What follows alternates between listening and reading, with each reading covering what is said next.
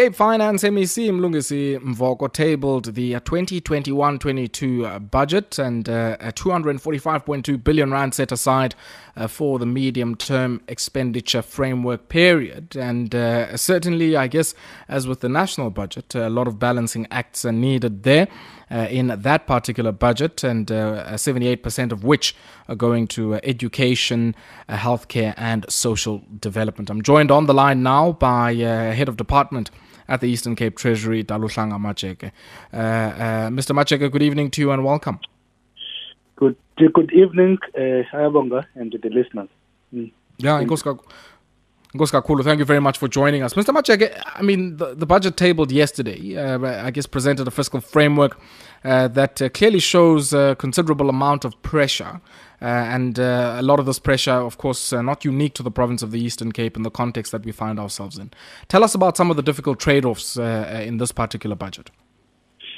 thank you, Ayabonga. Um, first, let me appreciate, I think, the time which I got to to, to kind of reflect in terms of now the budget which uh, we presented as the Eastern Cape. You all know then that Eastern Cape, of course, is one of those uh, impoverished province, uh, and it is a historical element uh, which is actually there.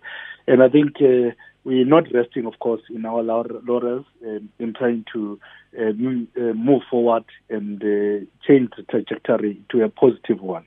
But of course, it comes uh, into a situation where resources are much limited. And it is worse in this period of time where we've been affected uh, by the COVID 19 pandemic.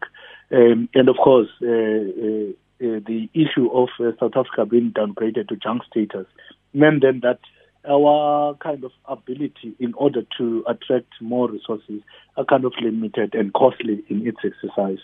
You all know then that uh, I think the fiscal framework reflected uh, a kind of a revenue uh, shortfall of 230 mm. billion for the country, and that meant then I think for the province that uh, we will not be different uh, or immune in that kind of application. That is why, sure. um, as much as in this particular year, the, which will be getting into 82.8 uh, billion, which was allocated on this, uh, over the medium term, we were cut, uh, budget cuts were 28.2 billion. Of course, not only mm. the, the, the, the Eastern Cape, Eastern, uh, Eastern Cape portion, which we had uh, the particular cut.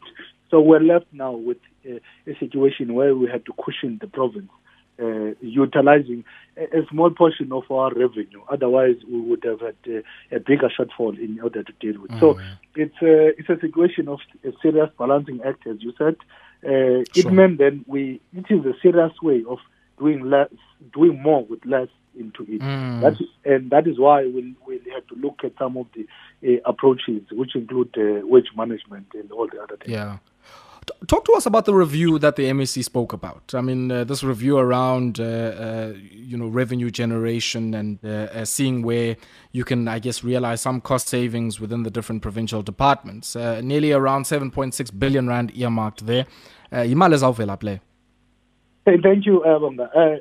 look, we, we, we realize that uh, we need to invest on research uh, research and development, I think it's one thing which sometimes uh, we leave it behind uh, into it. It's important that you you know build that kind of a knowledge.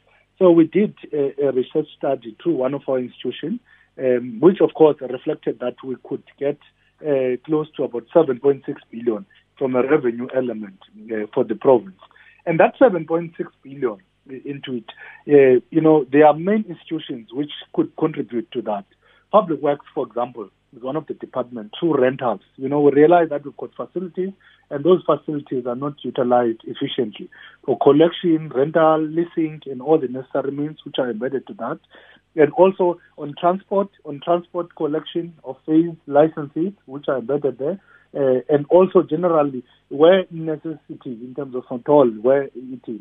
In health, for example, in health, we are looking at emergency uh, management system where we kind of uh, bring someone, we helicopter someone uh, uh, on a critical base somewhere, and we put that person in one of the private hospitals um, into it, and then that situation mm. affects then the um, the issue of the because that person is uh, most of them have got uh, medical aid, and within sure. then when you're able now to collect uh, those who've got medical aid in terms of now from a public, those are the revenue element. And there are other revenue streams, you know, which Sure. are embedded in road accident fund and everything else in, into Okay. it. And that particular could lead into greater kind of leverage. And also um, the issue of licenses, licenses uh, for casinos, uh, for lic- for uh, Mm. some of the licenses, liquor, and all the other things. Within that, Sure. there could be greater effort into that. And if you've got seven point Okay.